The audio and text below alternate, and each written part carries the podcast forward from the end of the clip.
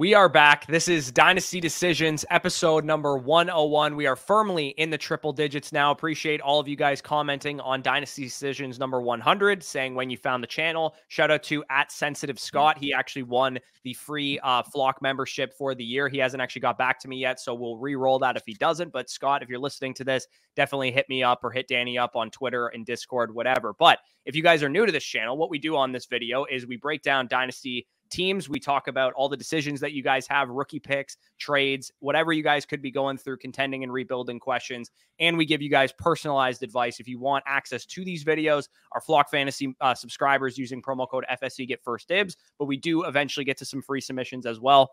We are a little bit backed up with some flock submissions right now, so we probably won't be getting to any free ones anytime soon. But Danny, how you doing? Doing well, doing well. And yeah, like we mentioned on Dynasty Decisions number 100, we couldn't have imagined once we put out that first episode the amount of support you guys have shown. So we really do appreciate you guys getting us to Dynasty episode, uh, Dynasty Decisions episode 101, potentially going on for the next 500,000 episodes, man. We were really excited to continually break down your guys' teams and get you guys in winning position. But with that being said, before we get into the first team, as always, y'all know what we got to do. Let's hit the damn intro.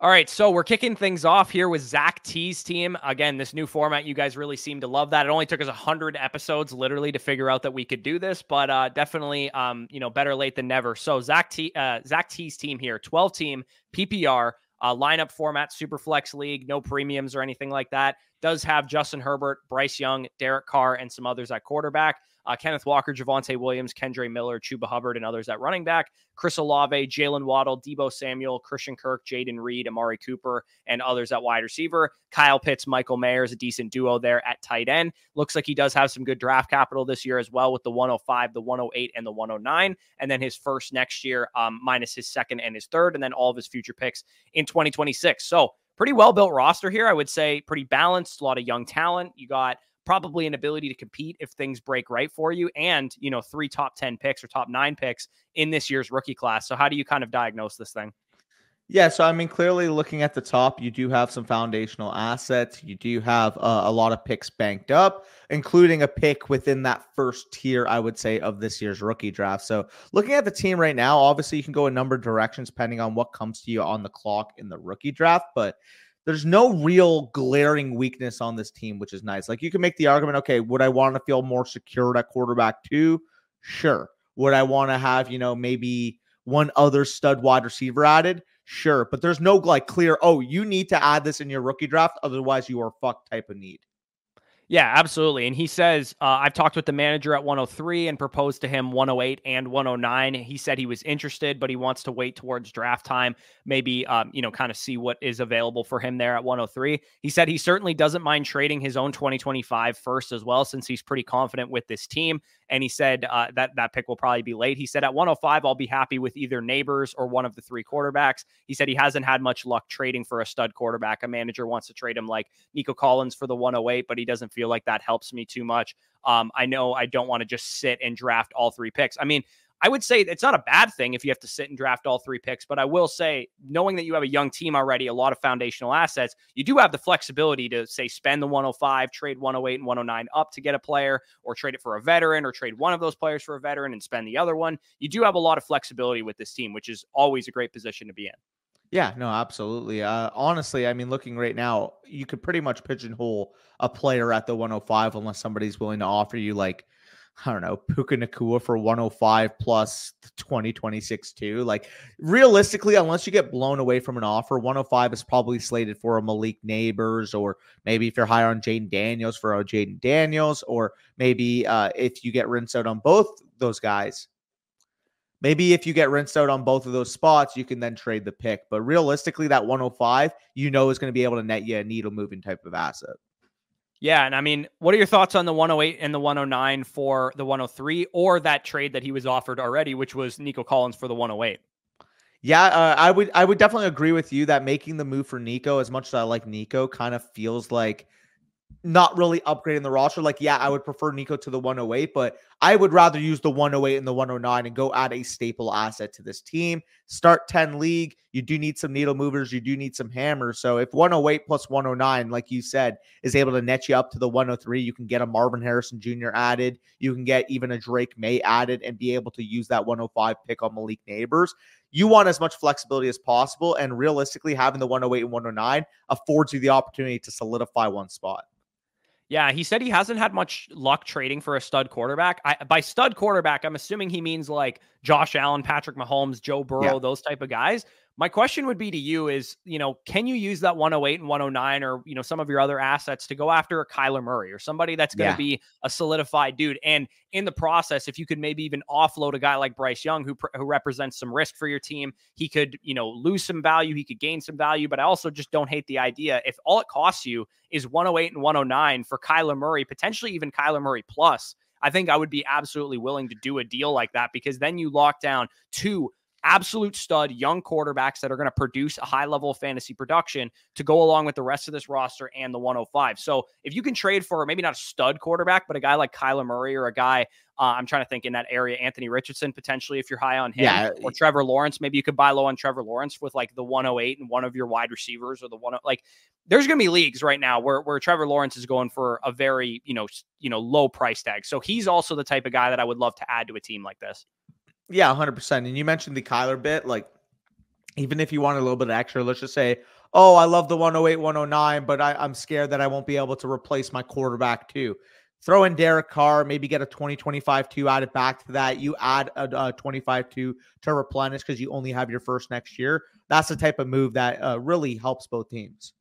Yeah, absolutely. Because a lot of teams, you know, like you said, if they're trading away a guy like Kyler Murray, maybe they know that they're not going to get a great quarterback, yeah. 108, 109, which I mean, it's possible they still do. You know, the talk we're hearing about JJ McCarthy and Bo, uh, Nix. Bo Nix and some of these other quarterbacks in this year's class. So again, I, I, would say similar to what he talked about already, there's no real reason to make any moves like this now. Like you're you're, t- you're dealing with unknowns with the value that we're talking about here. It's possible that that 108 and 109 lose a little bit of value right uh, after the draft because we don't get say four first round quarterbacks or you know we don't get great landing spots for some of these top receiver prospects like Thomas and, you know, Worthy and Franklin, some of the guys that are going in that 108, 109 range right now. But it's also possible. What if Jonathan Brooks goes in the second round of the Cowboys and all of a sudden he's the 109 in rookie drafts and JJ McCarthy goes to the Vikings in the first round and he's the 108 in rookie drafts. And suddenly you have better assets to offload. Yeah for, you know, suddenly Nico Collins isn't worth the 108 anymore. He's worth the 110 or the 111. You can get Nico Collins plus a second or Nico Collins and uh, you know, you can trade 108 and Derek Carr for Nico Collins and Geno Smith or something like that.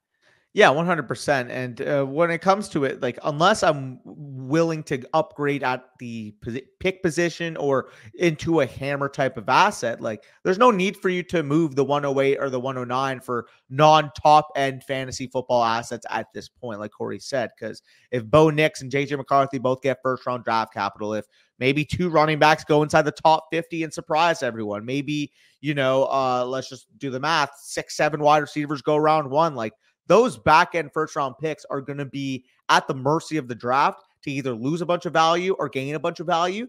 But I lean on the fact that it's much more likely they gain a bunch of value because of the hype we're hearing at the quarterback position, pushing the other talent down. Yeah, there's got to be one guy that goes in the first round at wide receiver that goes to the Bills or the Chiefs or the Bengals yep. or something. The guy that has a great landing spot that's going to be the solidified 108 for most people, or the solidified 109 if we get another quarterback in the first round for most people. So uh, Zach does have a couple trades listed here that he made during the season. Uh, September 29th, he traded away Zach Charbonnet and QJ. So moving off of that, the QJ dud performances, this probably would have been right around the time Mike Williams tore his ACL, and you get Javonte Williams, who was coming off of a torn ACL, and then you take a flyer on Treylon Burks. I would say this is relatively like, you know, you send away risky assets, you get some risky asset, uh, assets in return. Who do you believe in? I, I believe in Javonte Williams the most yeah. in this trade. So I kind of like that. I think Burks is, you know, headed towards QJ territory already as well, even, you know, a year advanced into his career. So those two guys kind of wash out for me. And then it's Javonte Williams versus Zach Charbonnet. And I prefer Javonte Williams. No, I more so meant it as a this is a who do you believe in type of trade because realistically, you can make the argument that there's no set proven asset in this deal right now. I would agree with you that out of all these assets, I would prefer Javonte Williams the most. So I would lean that side of the deal. But if you're a big Zach Charbonnet guy, or if you're a Chargers fan and you think QJ is going to turn around, like at this point, there's not a huge package on either side to the point where one person is ripping the other off.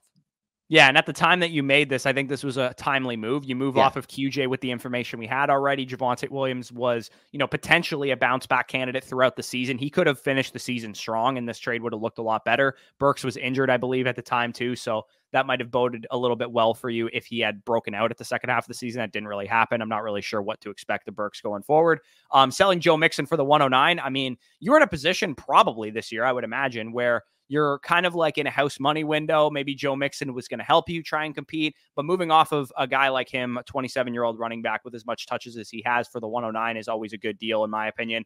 And then you yep. uh, trade away CJ Stroud, which kind of sucks that this is how this kind of aged. But at the time, I think this was probably decent process. I mean, you get yeah. Bryce Young, who at the, you know, rookie draft time was valued above CJ Stroud. You get Kenneth Walker and the 105. So I mean, it's a nice insulated trade. You still get a young quarterback back. You get 105. You get Kenneth Walker, who's the top 10 dynasty running back. It just sucks that CJ Stroud has become more valuable, even more so than when you made this deal, because he was still very valuable yeah. when you made this deal. It's just now he's like a top five dynasty quarterback. Well, yeah, I mean, at the time you made this, this is super super sharp process, right? Bryce Young just went to 101.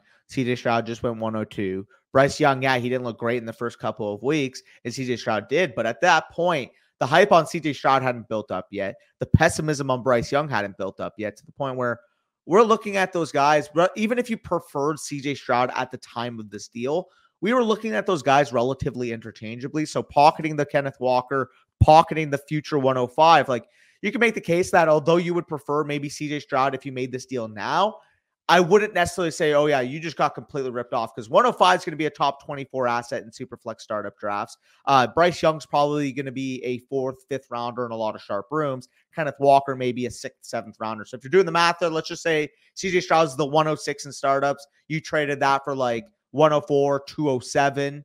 Um, Bryce Young, 408, and I don't know, Kenneth Walker, 609. Yeah, you know what I mean? something like that. So again, pro- didn't age the best, but not the worst move in the world yeah. for sure. But uh, we've spent a lot of time on this team. You're very well set up to be able to add players, add picks, add rookies, whatever you need to do to to help your competing window start as soon as this year is probably going to be where you're at. Uh, hopefully, some of your young players develop. I wouldn't be totally opposed to moving off of one of your tight ends for a little bit more of a productive one if things are starting to go well. Maybe you can get off of Kyle Pitts for somebody that's a little bit uh, more proven, like a Mark Andrews right now, for not a lot of uh, added value on top of that. So you're in a good position. We could probably move on to Joe R's team. You guys can see it on the screen here. 12 team PPR, tight end premium, super flex league. CJ Stroud, Anthony Richardson is the top quarterbacks. De'Von Achane, Tyjae Spears, Roschon Johnson, J.K. Dobbins, Miles Sanders. Pretty light at running back, but a lot of upside there. Justin Jefferson, Puka Nacua, Nico Collins, A.J. Brown, Drake London, Marquise Brown, Dontayvion Wicks, Gabe Davis. Very strong at wide receiver. Uh, Pat Freiermuth, Greg Dulcich, Cade Otton, and Chig Okonkwo. A lot of upside. One of those guys should be productive for you there at tight end. And then he does have the 107, the 207, the 208, 407, and then he has all of his future picks minus his 2025 second rounder. So he said uh, this was a startup that he did in 2023, and it's his first year. It was his first year playing Dynasty. Like he said, uh, bench is really deep. There's two rookies as the taxis. He does have to cut four of these players to make room for the rookie draft. I probably wouldn't worry about that yet. Um, he said he's hit on one, potentially two quarterbacks with CJ Stroud and with Anthony Richardson. Uh, I would say you hit on both. Even if you don't yeah. believe in Anthony Richardson, you could move off him right now for a guy that you do believe in. Yeah. So that's a hit. Yeah, it, it, anytime you can move off a quarterback and get Kyler Murray plus, I would say you hit on that quarterback after one year. So I, I know I know what you mean. Like, oh, we know what CJ Stroud is at this point. He's ascended like to his top tier, like where he can be. Whereas Anthony Richardson, he only showed a small sample size. But I, I at this current point, given the value, like even though Justin Fields now maybe people are more pessimistic on, if someone were to sell him last offseason, it was a hit because he was going at the back end of the first rounder. So even if you don't believe in Anthony Richardson, you can sell him off for that type of liquidity, aka making him a hit. So I really do think you hit there. Uh, wide receiver position, you mentioned you got Puka for free on top of an already stacked core. I mean, even if you remove Puka from this, having Jefferson, Nico, AJ Brown, Drake London, and then you add Puka to that, Uh, start 11 league, I don't know how many teams are going to be able to field a wide receiver group like that. Yeah, and he said he feels like he's a house money team. I think that's a perfect ex- assessment. Yeah. I think you're probably actually closer even more advanced than you are to yeah. a house money team, given your wide receiver core and the top two quarterbacks you have. Um, he's basically asking, should I try and move a few pieces to try and upgrade a position? I would say if your attitude towards Anthony Richardson is that you don't think he's a hit yet, and you wanted to add Anthony Richardson plus maybe the 107 or plus the 207 or plus one of your young receivers and go after Allen, Mahomes, you know, whoever, Jalen Hurts, maybe you want to buy low on, Joe Burrow, maybe you want to buy low on to move off of that risk that Anthony Richardson doesn't become a stud quarterback, because I don't think that's a bad move. Like, in fact, if you had done that with Trey Lance a couple of years ago, you'd be in a very good position right now. If you had done that with Justin yeah. Fields last year, you'd be in a very good position right now. So, taking these young upside running quarterback prospects that could hit if Richardson hits, obviously, if he has a monster season next year, he might be the 101 in dynasty drafts. Like he has that type of upside. Yeah. But at the same time, he could also go the route of a Justin Fields where he loses a little bit of value because he's not quite ready to be an NFL passer yet. So if you're a little bit worried about Richardson, I don't think, given the team construction that you have it right now, it's a bad idea to use Richardson to upgrade to Burrow, to Hurts, to Herbert, to whatever quarterback you feel better about. Yeah, I mean, uh, again, like unless you're getting solid value on it, I wouldn't be pressed to do it because again, I still believe in Anthony Richardson. But um, like, yeah, if you were a little bit worried, I don't blame you for making that type of move. But let's go on to some of these trades because in chronological order, uh, feels a little bit weird. I'm not gonna lie. The first one, sending Kendra Miller 307, 2025 second, you get Brandon Aiyuk. Don't have to spend much time there. I really think you've him. Brandon Aiyuk is a clear top 15, potentially even a top 10 overall dynasty wide receiver, and getting him for I would say probably a late two, the 307, and a future second of value for a guy I'd be willing to spend at least a one and two and on, uh, one and two on. Sign me up.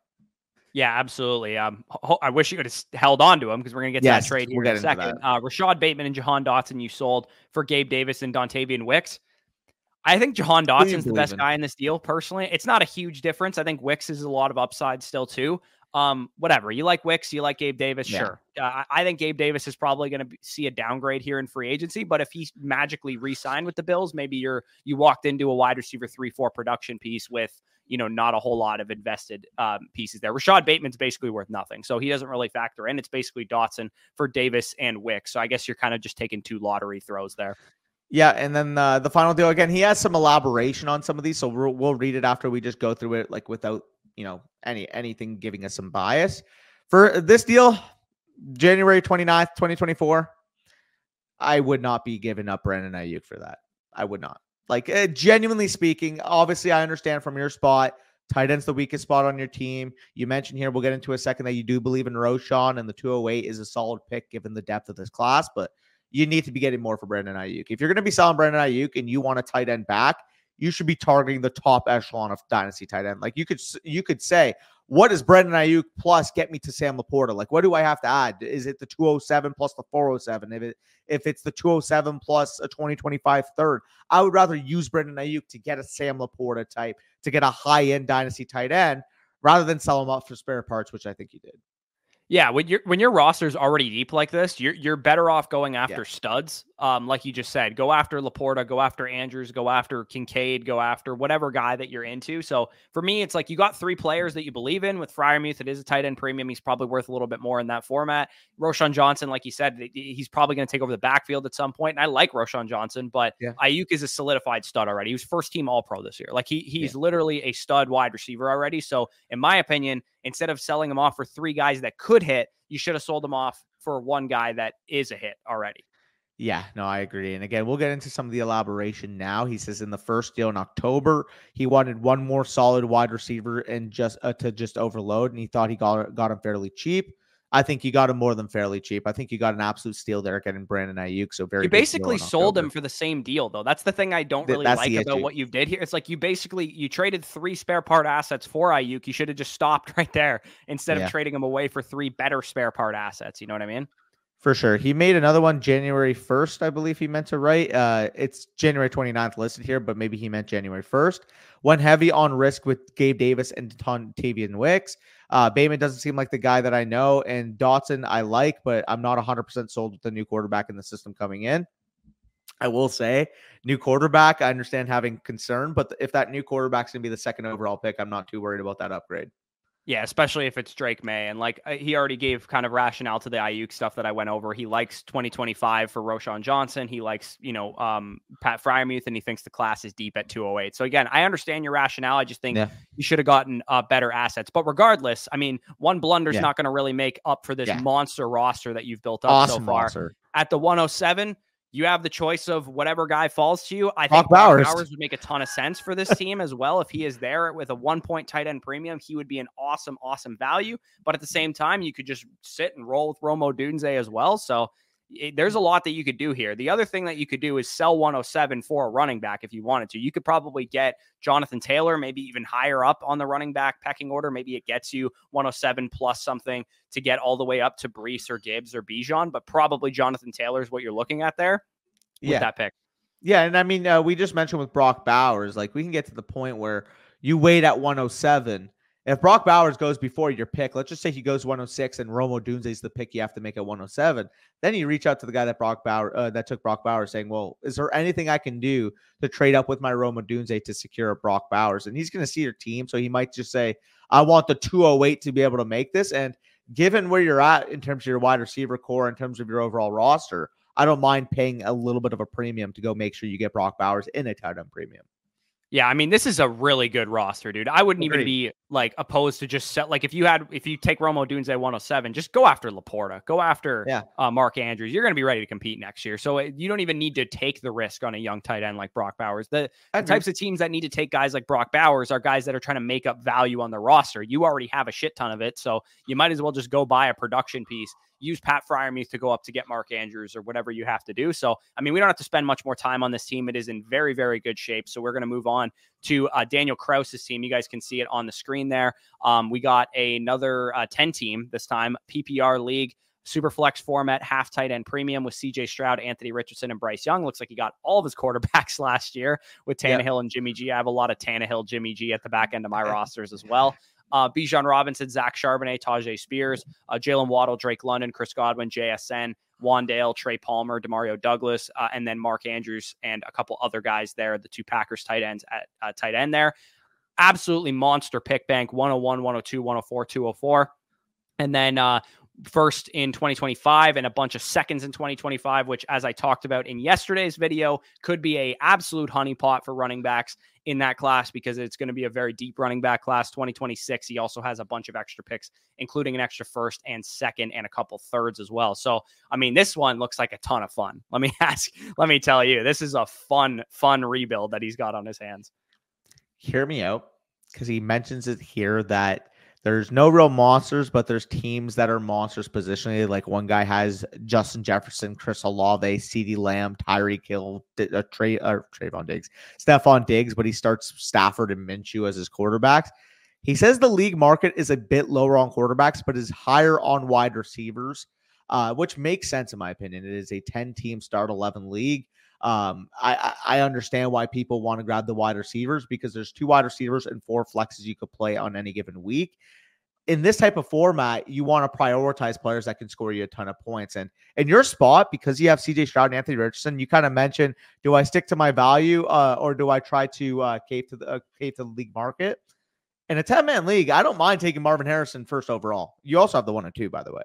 Yeah, so I mean, it doesn't really matter. I, you're yeah. probably just going to walk out of this class with the top two quarterbacks. What I would do, because I believe that, as we talked about with the last team, Richardson and Bryce Young, a little bit riskier. Definitely good, you know, bets to make if you're trying to look after, um, you know, your quarterback position. But if you can still get good value, even 95 cents on the dollar for Anthony Richardson to get some wide receiver talent on this team or to get some more draft capital in the future, just backload Caleb Williams at the 101, have CJ Stroud, Caleb Williams, Bryce Young going forward. And then at 102, you take Marvin. At 104, you probably are taking Malik Nabers there, hopefully. Um, and then you're just you're rolling with this team. This is a this team's gonna be a ton of fun. You also, oh, yeah. if you wanted to, could go after superstar quarterbacks because they're undervalued. If you wanted to go after Allen, if you wanted to go after Mahomes, if you wanted to go after, you know, whatever, you already have Stroud, so you already have one of them. So you're in a pretty good position regardless. I mean, he he also asked to like he's not sure where to go from here. Does he push his chips in the middle or do he kind of stick and trust the process and hope team kind of balls out? Um, he said he's been a faithful submitter uh, for a ah. while. Of course, we know Daniel's been on this very, very many times, and he also has a bunch of trades listed here, which are a lot of fun to go through. So let's talk about the trade on the table, right? I want to know your thoughts. 10 team, start 11 league. You're getting offered Trevor Lawrence and Puka for CJ Stroud. I'm a Trevor Lawrence guy. I think I would do that. Um, but I think I would too. You're in a position where you don't really need to take a bunch of risk. But at the same time, if you sell CJ Stroud off, you grab Trevor Lawrence, you have another wide receiver that you can build around.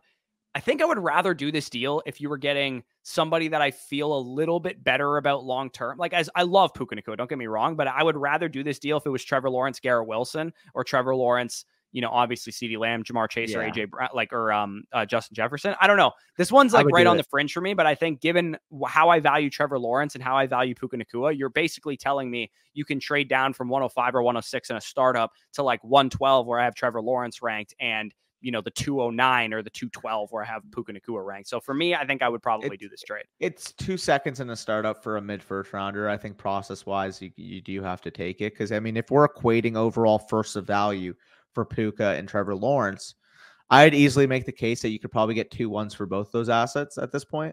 Two ones. Yeah, yeah, and uh, you'd be hard pressed so, yeah. to get four ones for anybody, let alone like, and maybe that's what Stroud is worth, but it's just it's hard to find somebody that actually has that has the capital.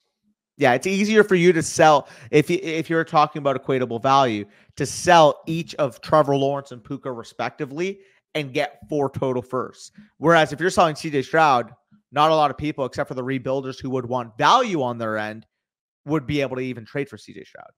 Yeah, and maybe if you're not a huge Puka guy or a huge Lawrence guy, maybe you could just take one of those individual assets in the trade, move up from Lawrence to Burrow, or move up from Puka to Garrett Wilson, or move up from Puka to CeeDee Lamb, or whatever, if you wanted to do that. And you could, um, you know, kind of fashion the trade. that You have the capital to do it. Like it wouldn't probably cost you much more on top of Puka Nacua to get to one of those higher end wide receivers, or much more on top of Trevor Lawrence to get to one of those higher end quarterbacks. Well, the beauty of this fit is you're going to be adding Marvin Harrison Jr. with one of those picks. Like that's going to be my advice for sure. You have to add Marvin Harrison with one of them. You're going to be adding. Uh, let's just say you make this move, you add Puka Nacua. Then you're looking at a potential start six wide receiver uh, every week type of team where you have Jalen Waddle, Drake London, Chris Godwin, Jackson Smith-Njigba, Marvin Harrison Jr., and Puka Nacua. Like you mentioned and that potentially guy, Malik Nabers as well at 104. Potentially, yeah, yeah, potentially Malik Nabers as well. So stacking up the wide receiver position puts you in a good spot. You could also look to potentially say, hey, uh, I just traded CJ Stroud, so let's just say your quarterback core is uh, Trevor Lawrence, Anthony Richardson, Bryce Young, and you have the option of potentially getting Caleb Williams. Then at that point, can you say, well, what plus Bijan Robinson? What what plus Jahmyr Gibbs? What plus I mean, you have Bijan, so it probably wouldn't be Bijan. What plus Jahmyr Gibbs? What plus Breece Hall? What plus one of those running backs would you be willing to give for a team that needs a quarterback? Like I would be willing to give Anthony Richardson.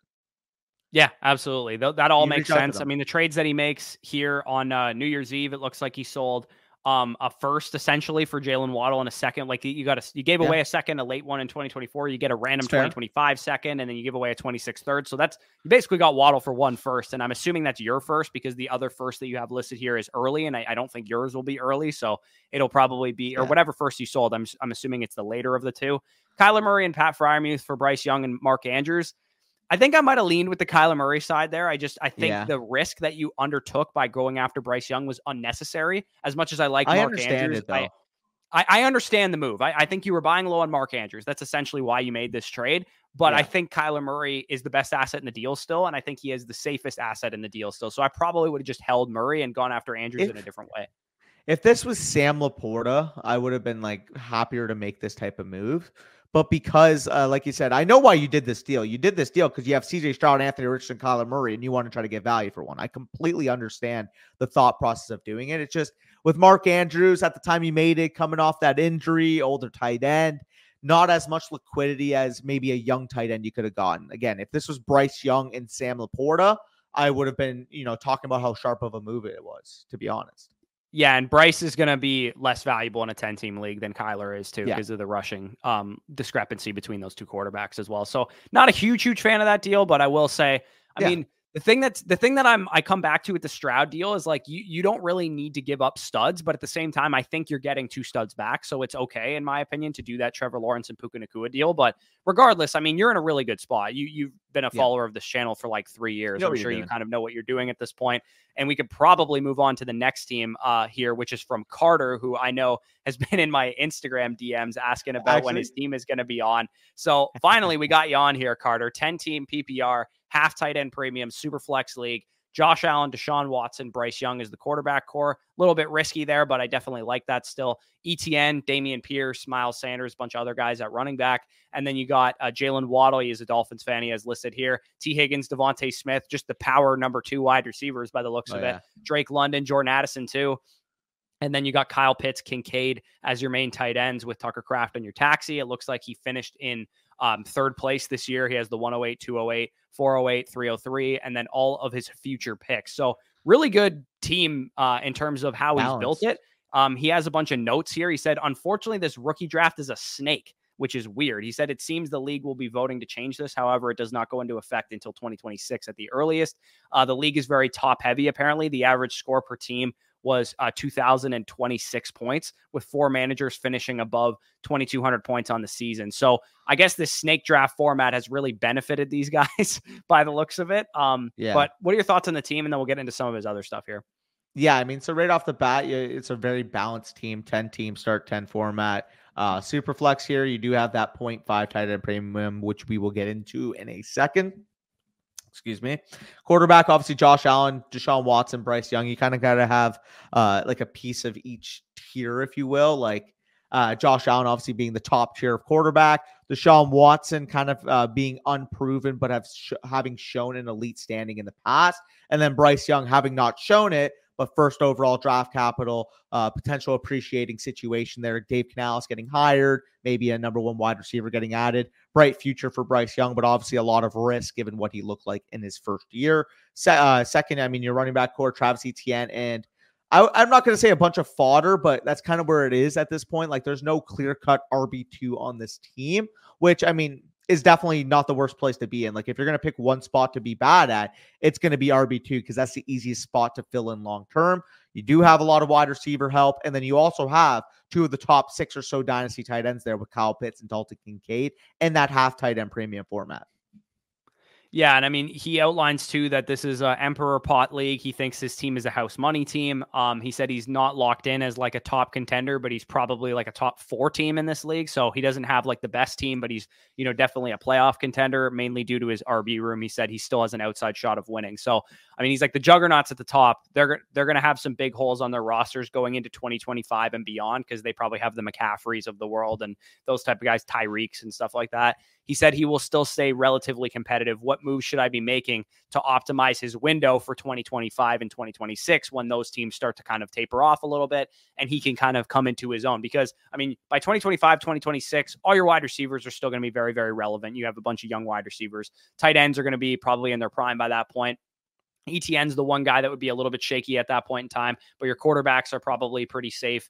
Um, the thing that I look at with this roster in general is you have a lot of unnecessary risk here. That's the thing that I keep coming back to. You got two quarterbacks that are very risky with Deshaun Watson and Bryce Young. You got Kyle Pitts, who's very risky, in my opinion. You got ETN, who's kind of risky as well, because you said, you know, you got an outside shot of winning, but maybe not until 2025, 2026. Yeah. If you wanted to, I think you could definitely reorganize and Liquidate them. your distribution of assets and maybe sell off Pitts for like, you know, future capital in 25 or 26, maybe uh, transition Watson into a younger quarterback or into picks himself. And then if you wanted to hold a guy like Bryce Young, that's fine. But I don't know. When I look at this, I'm like, yeah, you're probably pretty close. You probably could compete, but you're going to know your league better than I do. If you look at these teams and they're, they're just unbelievably loaded and there's more than one of them, then you're probably better off kind of refashioning your distribution of assets here.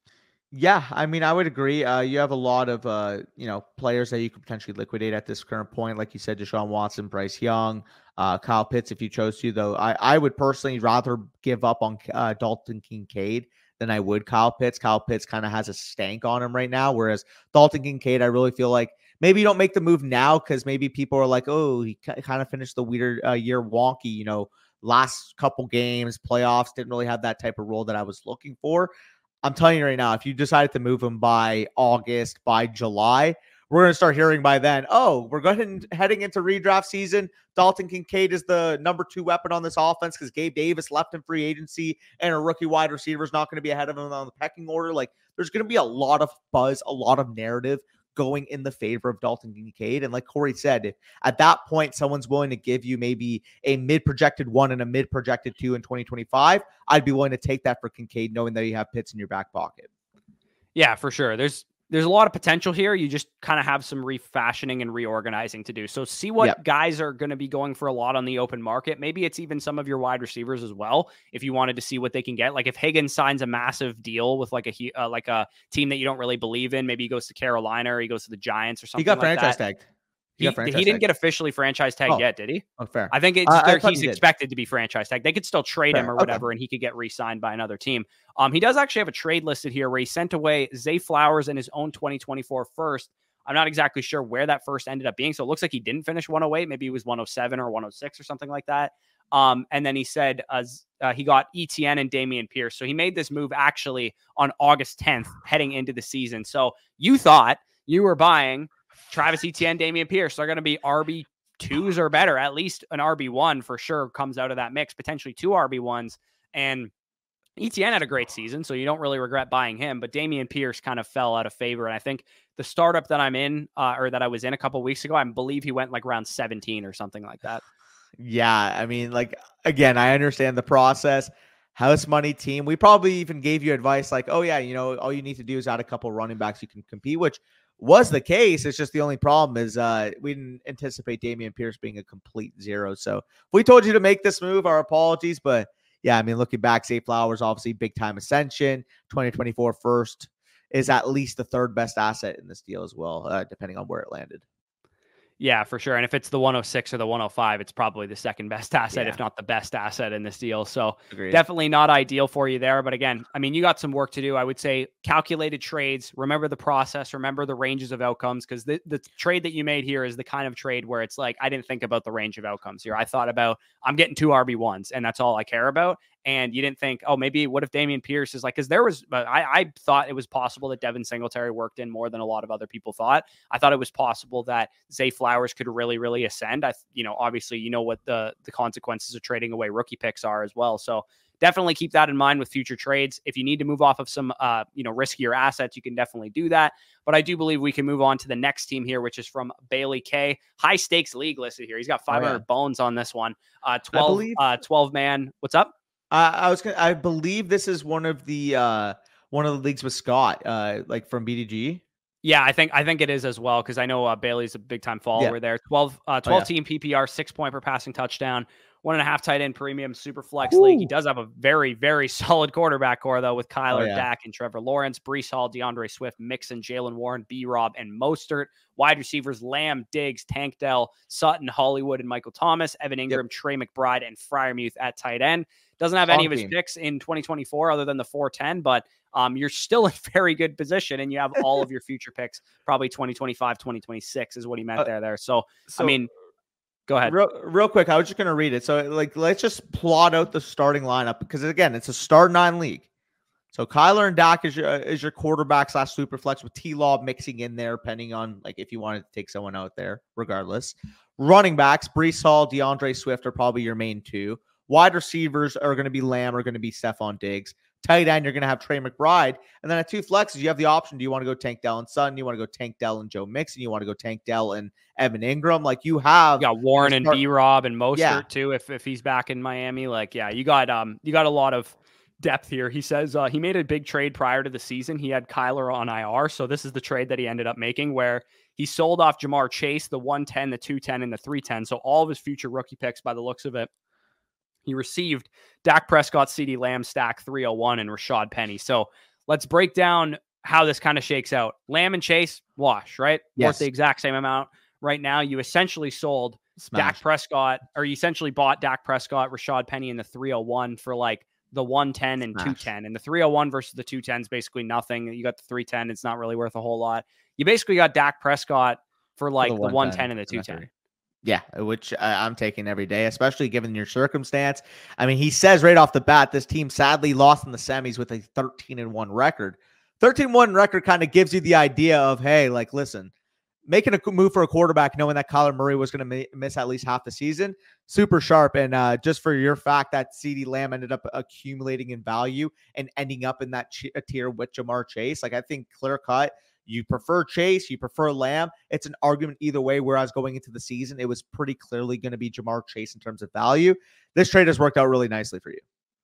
Yeah, and I mean he said he went up against a buzzsaw of Mike Evans and James Conner and St. Brown, Kittle and Ridley and Cooper in in week 16, and then he outscores everybody by 60 in the finals. I feel you, dude. I had pretty wow. a pretty similar situation happen in our Tone Setter Truthers League where oh, yeah. I got absolutely hammered by Amari Cooper and Joe Flacco in the week 16 semifinals. And then Danny ends up winning the championship, even though I outscored him in the finals and I would have eh, beaten you had we met no in way. the fantasy championship. I, yeah, I, I did. Like 260 points.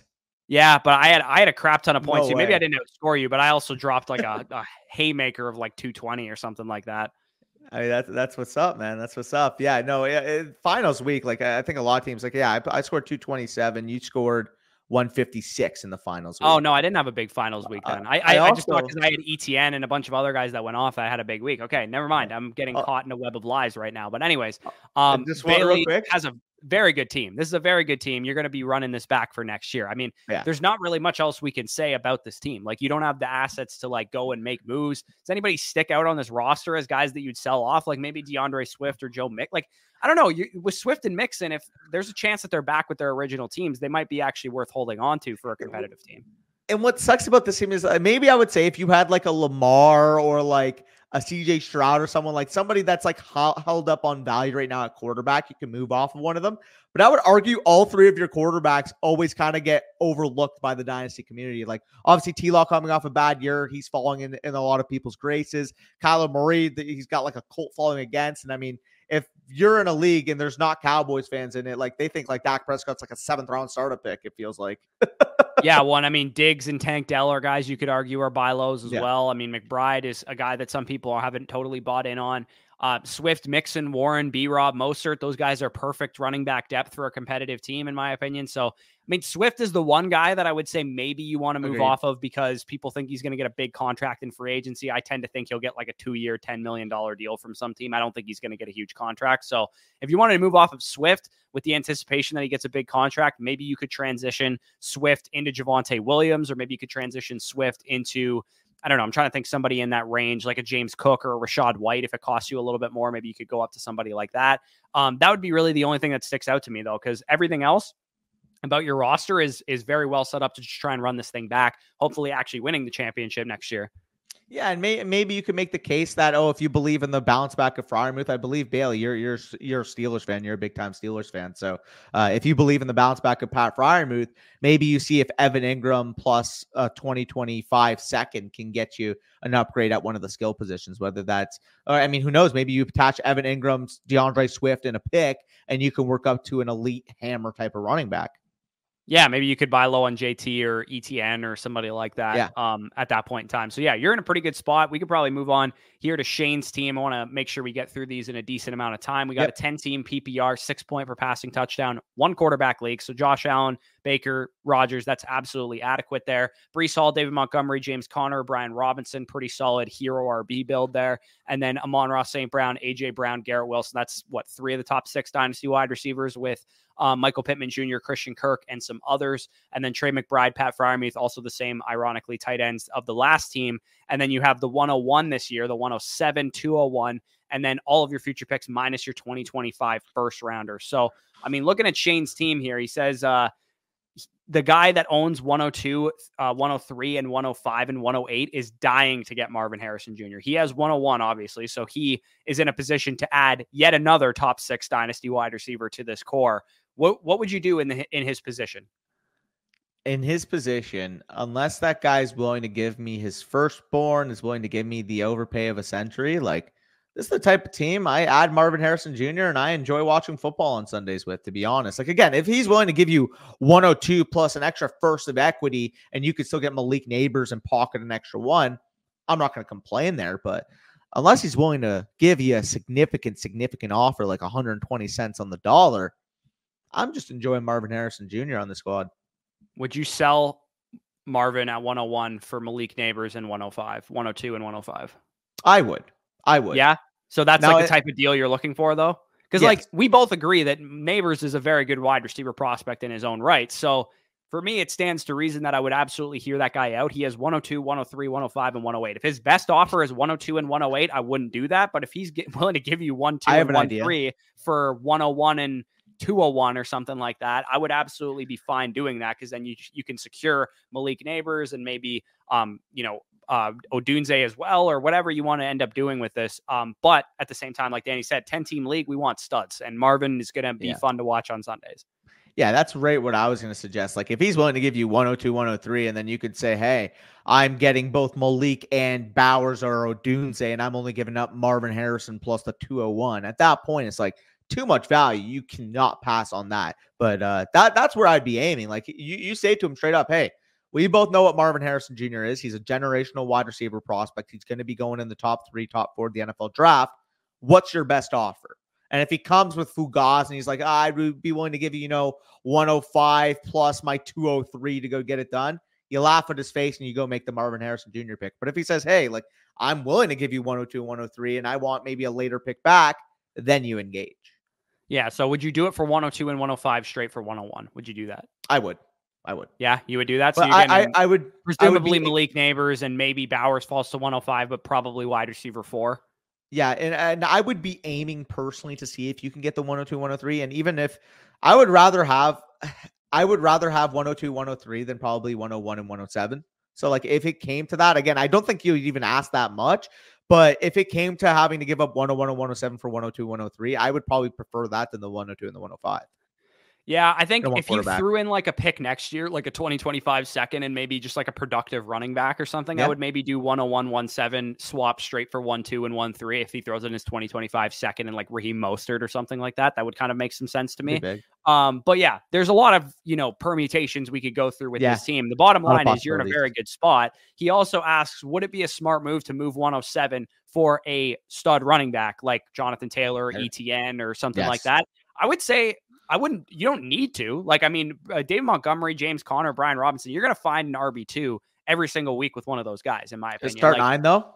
Yeah, start nine league. If you can get Jonathan Taylor yeah. for the 107, or if you can get Christian McCaffrey for the 107, or if you can get um Travis Etienne even for the 107 or Achane for the 107, like I'm probably fine doing that. You're you're looking at what are you giving up? Wide receiver, wide receiver five or wide receiver six, maybe RB one in the 2024 class. So I, I mean, I'm okay doing that. Hey. Like Jonathan Brooks is not as much as I like him, he's not going to be rated higher than JT or ETN once he comes out of college. Yeah, no, I, I agree there. But overall, I mean, having that that pick bank, having the amount of talent you have on your roster. I mean, you mentioned here you were second in point in points for last year. I can see why, and adding an elite difference maker is going to be able to get you over the top. I really do think that coming even next year, you should be one of the top contenders in your league. So he thinks he says here, I think my team is young and competing, so he doesn't want to go all in, but he also doesn't want to finish second or third for the next three to four years. This is a team where you play it by ear and let's just say this year you are six and one at the deadline and you want to make a move, maybe taking some of your young appreciating talent and going to get uh, point production hammers. At that point, you can absolutely make that move. I really do think you're on that type of trajectory. Yeah, I I like Trey McBride and Freiermuth, don't get me wrong, but I wouldn't be opposed to seeing what LaPorta costs um, with the team like this. I guess you already have. St. I don't mind holding so McBride. Wanna, maybe, yeah. I mean, like people are really big on McBride. I'm a little, I'm, I'm like a little him. lower on McBride, I would say, than than some people. So I would prefer to just just get the best tight end in dynasty if you can go after Sam LaPorta. But sure. at the same time, if it's going to cost you a lot, he also has a couple trades here. Sent away Najee Harris, received Christian Kirk. I think that was a great move. I really like. Yep um, buying low on Christian Kirk right now. Contenders, man, Christian Kirk, perfect flex play. You got two wide receivers and three flexes every single week that you got to start. He's going to be a staple second or third flex for you all season long. PPR, 14 point per game type of dude.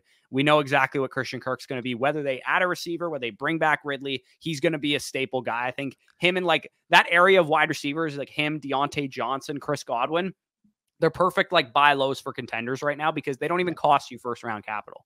Yeah, no, I agree. Uh, I will say though, not the biggest fan of this second deal. Stefon Diggs, Kyle Pitts, and the 26 second in exchange for Michael Pittman Jr. in the 107. The reason why is it just kind of feels rushed at this point. I understand uh, the 107 is going to gain value, but in a one quarterback league, I would make the case that Stefon Diggs, Stefon, uh, Stefon Diggs, Kyle Pitts are probably equatable, and then at that point. Kyle Pitts plus a second for for Pittman or Stefon Diggs plus a second for uh, for Pittman. I would just rather have stayed put. Personally. I, am a little higher on the deal. I, I would say it's probably fair. about fair to me. I think Pittman and 107 Diggs, like, and one quarterback though. Like if this, yeah, I know, but I would prefer Michael. But... I think Michael Pittman's the best asset in this deal. To be honest, I agree. I uh, know, I agree. So now, the best asset in this deal, and I think again, it's a 107 in a one quarterback league. Yeah, that's so where I'm at. As valuable, but at the same time, you know, if a quarterback, like somebody might in one quarterback league, somebody might still take Caleb Williams or Jayden Daniels ahead of 107. You might still get wide receiver four there. You might get RB1 there if they get top 50 draft capital or something. I think it's a decent, I think it's a decent pick. And if if this, if you just swap this straight out, it's Michael Pittman and Jonathan Taylor for Stefon Diggs, Kyle Pitts, and the, the second because you're able to sell 107 plus something else for Jonathan Taylor, then I actually feel really good about this deal because I don't think he needed to hold the risky asset it, nature of a guy like Kyle Pitts. It really depends what 107 can get you. If you just stick and pick at that 107, I'm not going to like the deal. But like Corey said, if 107 ends up getting you a difference making running back in terms of production, then yeah, at that point you substitute it. It's Michael Pittman plus, let's say Jonathan Taylor for Stefon Diggs, Cal Pitts, and let's say you had to add an extra second to get that deal done. So it would be two seconds given up. At that point, because you fulfilled the running back need, because you got younger a wide receiver, I wouldn't mind it. It's just with the asset itself of 107, I'm not content quite yet. Yeah, for sure. That makes sense in a one quarterback league. Um, let's move on to the last team of the video here. We got uh, yep. Brandon's team here. It's a 12 team PPR lineup format, six point per passing touchdown, super flex. He has Richardson as his only real quarterback here. Does have uh, the two guys that we just mentioned, basically, with Jonathan Taylor and ETN at running back, and then nothing really else going on. Chris Olave, Jalen Waddle, Rashee Rice, Christian Kirk, Keenan Allen, and then some other guys at wide receiver. George Kittle and Dalton Kincaid as his main tight ends 107, 110, 112, 212, 407, and then an extra second and an extra fourth in 2025 as well. So, good shell so far, but kind of, I, I would say, uh, a misappropriation of assets currently because you have two of the top six to eight dynasty running backs, yeah. but you only have one lockdown quarterback in a super flex Minshew. league. Yeah, yeah. I mean that that's kind of where I'm at with it. You all you have value built up on this team. The only problem is it's kind of in the wrong spots for you where you want to be. Having Jonathan Taylor and Travis Etienne, but not having a quarterback outside of Anthony Richardson kind of gets you in a purgatory spot. So we'll go through some of the ideas for how to fix this roster makeup, but right off the back, that is very glaring. Like you should not have Gardner Minshew as your quarterback too, while also having two top six running backs in terms of market value. Yeah, for sure. The one thing I would say about this roster before we get into his actual comments is do you think this team can compete if he had, say, two veteran guys like Geno Smith and Baker Mayfield? Do you think you could compete with a team like this in a 12 team, six point per passing touchdown? Just curious. I mean, you would need a lot more to break right at wide receiver. I would say like, your, your running backs are boned if either of Taylor or ETN misses any time, too, right? And I mean, you would need Keenan Allen to continue being a top five to eight overall wide receiver. You would need Rashee Rice to take the step that we saw in the playoffs, which again I believe in, so I have no concerns with that. You need Jalen Waddle to be healthy. You need Chris Olave to potentially get uh, a better situation there. Maybe Derek Carr plays better. Maybe better offensive play calling you would need a certain bit to break it, right? And then on top of that, like Corey said, you're not really backed up from a depth standpoint. Honestly, uh, you have the picks this year to be able to fix that. Are you using the 110, the 212, uh, the 112, the 212 to try to move up to get another hammer into the lineup? Like, are you going up to go get a Malik Nabers? Are you going up to go get uh, a quarterback like Daniels, like Drake Maye with his team? I would be inclined actually to go after a veteran quarterback with the picks yeah, that he has because I think, like as Dak? I've talked about on numerous occasions so far, I think guys like Kyler Murray and Trevor Lawrence are very undervalued. Yeah. So if you can Agreed. use 110 and 112 to get Trevor Lawrence and maybe another running back, maybe it's Trevor Lawrence and Brian Robinson for 110 and 112, I would absolutely be willing to do that. The question is, is that what his market value is in your league? So it would really all depend on what you can actually use in terms of the veteran open market. If your league is full status, rookie fever, all the great landing spots, four or mm-hmm. five first round quarterbacks, everybody's excited about this class, then maybe you can get something like that done. He also asks too, somebody offered him CJ Stroud for Richardson and 110. So for me, apparently Mason told him to take this.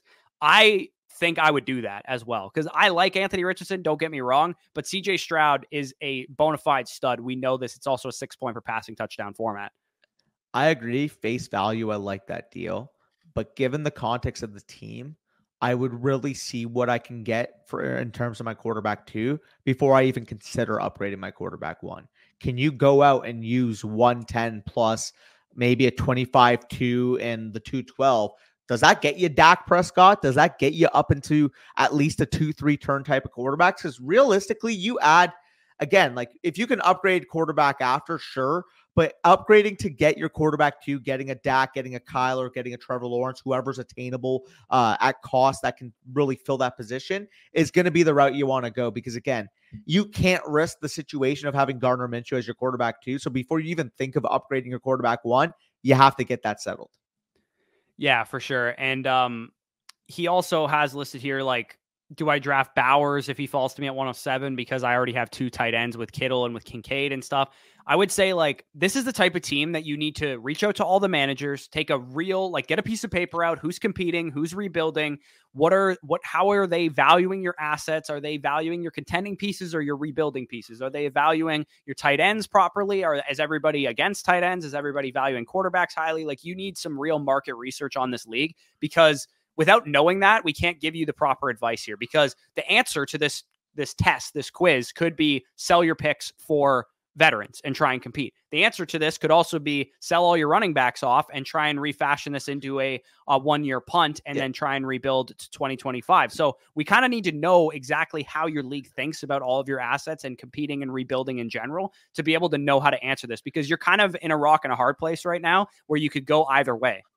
Well, right off the bat, seeing some of these deals that you sent your quarterbacks, like I understand it happened before the season, but you gave up Kyler Murray, you gave up Tua Tagovailoa, and you ended up getting more in a package for Austin Ekeler straight up than you got either of those two packages. Because I mean, the 107 straight up is better than the Mariota 112, the fourth 212, 25 second, and Trey Lance combined. So you gave up two quarterbacks, and the net return of Austin Ekeler himself ends up being the most uh, liquidity you're able to make from these three deals if you know running backs, wide receivers are valued highly, if quarterbacks are valued lowly in this league, I definitely consider going out and trying to get a quarterback. Like, I don't want to say, oh, uh, can you can you get a take back? Can you reach out to the same owner? But for what you gave up uh Kyler Murray for, like, is he willing to give you a, a decent deal for Kyler Murray back? Is he high on Kyler Murray? did he just make this deal because he was kind of getting off the risk of Trey Lance for two and two seconds to get Kyler?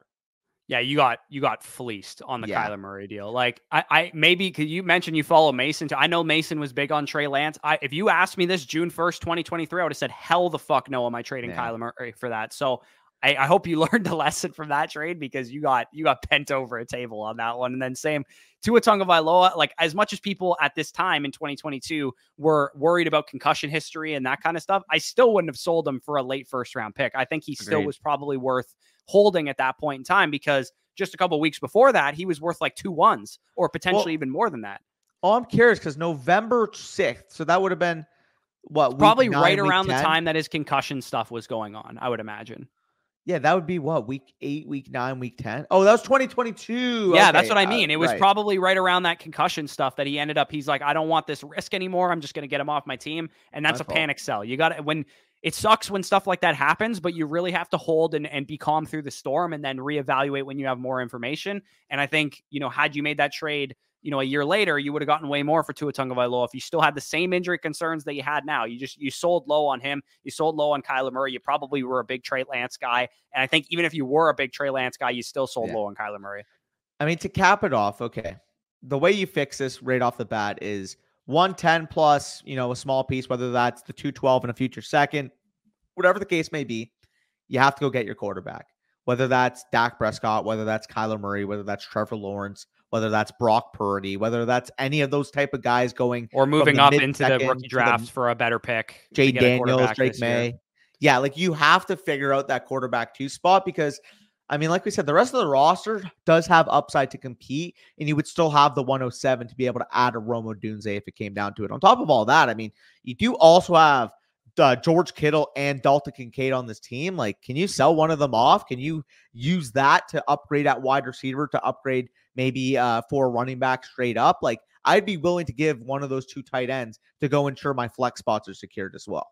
Yeah, so I mean, the answer here is if you're trying to compete, see what Kincaid can get you because you have you can roll with Kittle. Then he's always undervalued on the market. He'd probably be the Great. safer bet there. Then go after a quarterback and you know see what else you can do there. If you're trying to rebuild, you probably want to see what you can get for your top two running backs and punt those picks into 2025 and 2026. Maybe you move up with 110 and 112 to get a rookie quarterback like a Drake Maye or something, and then you could build around those two guys in the long term. So a lot of different directions you could go with this team. Unfortunately, there is no right answer here because I don't know what your league format is. I don't know exactly how people are valuing things, and you might know not know that for sure either. But you need to do some market research, reach out to some people, see who they're interested in, see what they're valuing, see what their strategy is. Definitely uh, take some time and spend some time doing that because you got some work to do here. Yeah, no, I completely agree with that evaluation. Quarterback two, flex spots, and then you should be in a position to compete. Yep, for sure. So we are going to uh, head out of here, sign out of here. Again, if you guys did enjoy this video, leave a like down below, subscribe to the channel if you are new around here. If you want to make sure your team gets covered on the next episode, the easiest way to do that is head on over to flockfantasy.com. Use the promo code FSE when you sign up. You'll get 30% off, a seven day free trial, six months for free if you sign up annually. We'll probably be doing a listener startup draft in the next month, maybe the next two months. So if you guys want to get involved in that, that will be a Flock Fantasy subscriber exclusive draft. So that'll be another benefit of signing up. And of course, you can get your team covered on these videos. We'll be running them once, maybe twice a week for the next couple months while we're waiting for rookie content to file through. We're a couple weeks away from the combine. We're going to start kicking up the, you know, tail of the tapes and the film breakdowns once our draft guide is out about five days from now. So also, if you want our draft guide, that is available on Flock Fantasy as well. And then Dynasty Trade Calculators, bonus content, databases, everything you could need if you play Dynasty Fantasy Football will be linked down below in the pin comment, flockfantasy.com slash FSE. But with that being said, peace out and we'll talk to you soon.